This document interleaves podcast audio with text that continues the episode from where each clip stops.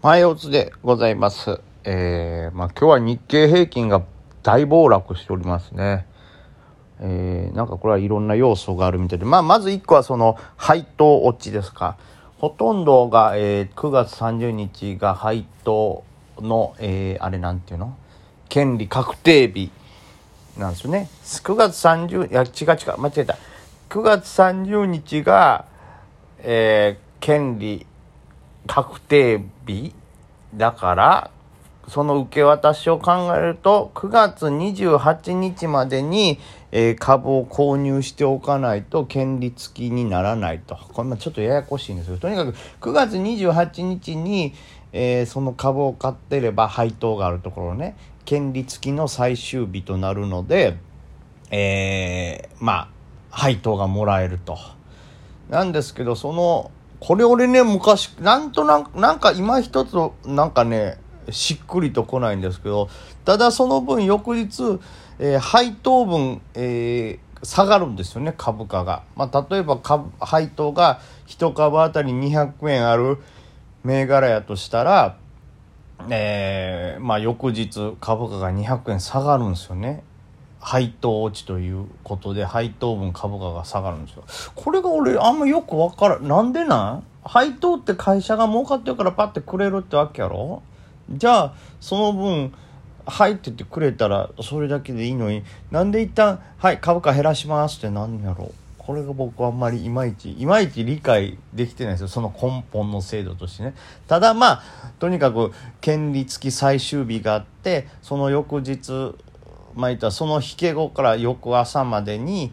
まあ、引け後すぐなんかな？PTS で変わってるから、はい、引け後には、えー配当分が株価から引かれて下がるということですね。で、まあこの、なんていうんですかね、その配当、この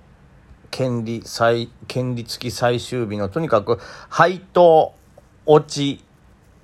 というのが、まあ、めちゃくちゃ大きい銘柄が被ってる日なんですよね。そうなると、まあ必然的に日経平均とかに関わるような大型銘柄がまとまって配当落ちということで、えー下落すると。その配当分。それが全て反映されるとまず日経平均が配当落ち分だけで結構下がってしまうというのがまず一つ。そしてさらにそれに加えてもう一つが、えーダウが、えー昨日1.6%ほどの下落があったと。でこれはあのー何ですかあのなんか債務上？ちょっとこのままじゃ債務不履行になってしまうと。デフォルトを起こしてしまうというなんか債務上限っていうのがアメリカで決まっててこれ以上は、えーまあ、皆さんには貸し付けしませんよっていうのが決まっててその上限ぐらいまでもう貸し付けしてしまってると。だからここでこれ以上貸せないとなると新たな貸付ができない上に、まあ、いきなり現状でバンって払えないんで、えーデフォルトを起こしてしまう債務不履行を起こしてしまうということで今議会の方ではその上限を、まあ、撤廃というかさらに上に上げようともっと貸し出せるようにしましょうみたいなことが今議会で、まあ、議論されてると。でもしかしたらそれが通らなければデフォルトとか、まあ、そういう危機的なことが起こるかもしれないからという警戒感もありちょっと下がってるみたいなまあでもどっちかというと警戒感を利用した売り仕掛けだと思うんですよ。なんかいろんなねあのツイートとかお話とかね人のやつを見てるとですねあのまあ毎年こんなんあると。毎年上限やばいから撤廃撤廃しようか。いや撤廃はさせへんぞ。もうここでこれ以上債務を増やすわけにはいかへんみたいな感じで毎年こうガチャガチャしてしまって、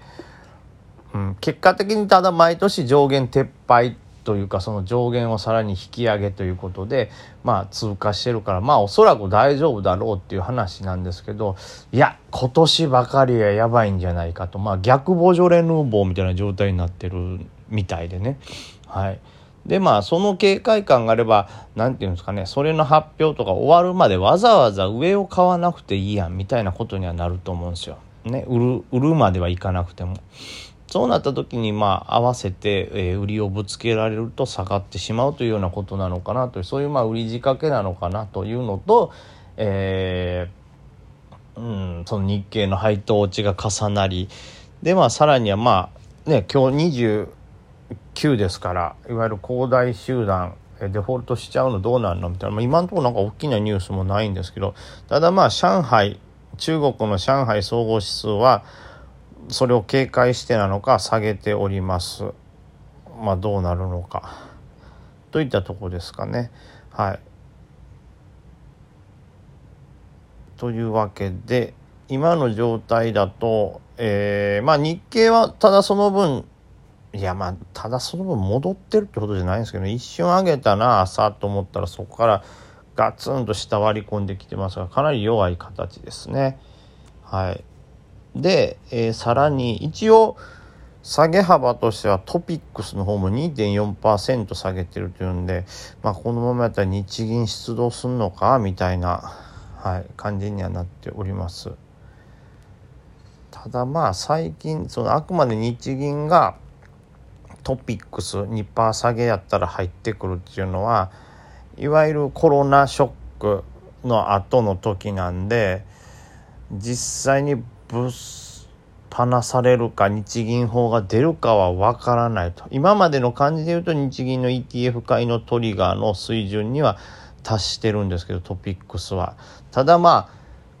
最近も6月以来ないからもうそもそもそういう基準でやってないと。まあ僕らがあくまである程度想像した結果、ああ2%以上下げてたら買ってんなというまあツイッターのねアカウントの人とかみんなが想像してるところで買いが入ってるってだけだからなんで必ずしも入るとは限りません。それと同時に、えー、まあ実際のところこれは配当落ちで下げてるっていう分も加味されてるわけですから含まれてるわけですからそれを加味すると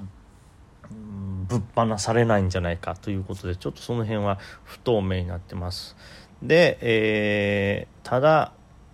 それを期待した回っていうのもちょっと入ってるんで、うん、まあそのいわゆる1時ぐらいからそういうぶっ放しがあるのかどうかで期待した回も入ってのかなという感じですね。今まあ実際ちょっと入ってる感じですね。ということでございます。ただちょっとまああまりにもね大きい下げすぎるんでうんある程度戻しはあるのかなとは思いますけどただ恒大集団とそのねまあアメリカのはあんま気にしなくていいですけど恒大集団のがどうなるかっていうのがあるから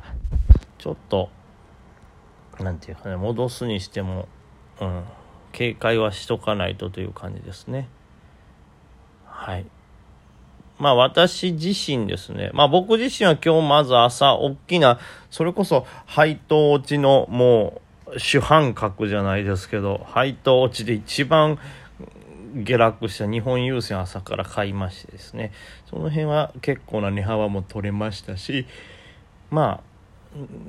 回転分は利確したんですけどまあ他はちょっと保有しとこうと思ってます。まあ配当的にも、えー、5%以上あるわけですから次の期末までこのままいけばね。それだけでも、うん、買いが入りそうだなと思うんでちょっとじっくり持とうかなっていう分も残してます。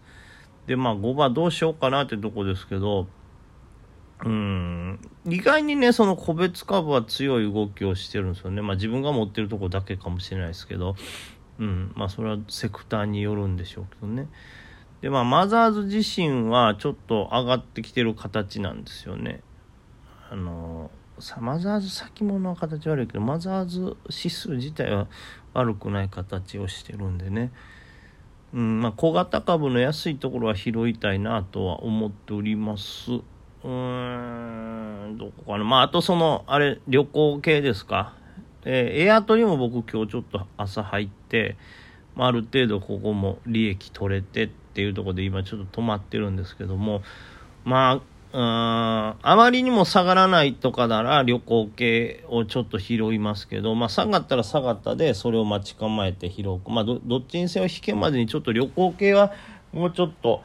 ね、取るかなと。今日みたいな、あの、配当値の大きい下落でも朝からギャップアップとかも多かったんで、かなり、まあ、うん、資金は集まってるかなというとこですね。あと、IPO が、元気、まあ、昨日もそうでしたけど、今日も IPO はやっぱりすごい注目度が高いんで、えー、5番にかけて IPO で、うん、何か狙えるとこあればなっていう感じですね。ただ IPO はやっぱ小型はすごい動きが早いんで、保有ってわけにはいかないんですけど、まあ、IPO の中ではこのセーフィーとかですか、この辺は結構時価総額も大きいというか、はい、感じなんで、まあこの辺ならちょっと戦いやすいのかなみたいな思ってるんでこの辺は安けりゃねちょっと拾って戦いたいですね。ユミルリンクなんかもねあの底根からそれなりに反発しましたがそういうふうなしっかり底根を確認して入る IPO で、えー、もしくは今日爆発してない下げてる小型株。この辺りですよね。ハイアスとかなんかもなんかじわじわって結局5日線のとこでキープしてるからその辺もちょっと気になりますけど。まあこれ辺は煽られたりするタイプの銘柄ですからアジアゲートとかと一緒で。まあ相当逃げ足早く警戒心強く戦わないとダメなんで、まあ、そこは速いペースで取りつつ、えー、まあ後輩と保ってる船系とあとはその資金が集まってるアフコロ系っていうのはえー、引けまでにちょっと拾っておきたいなという感じですかね。はい。というわけで皆さん、5番もご安全に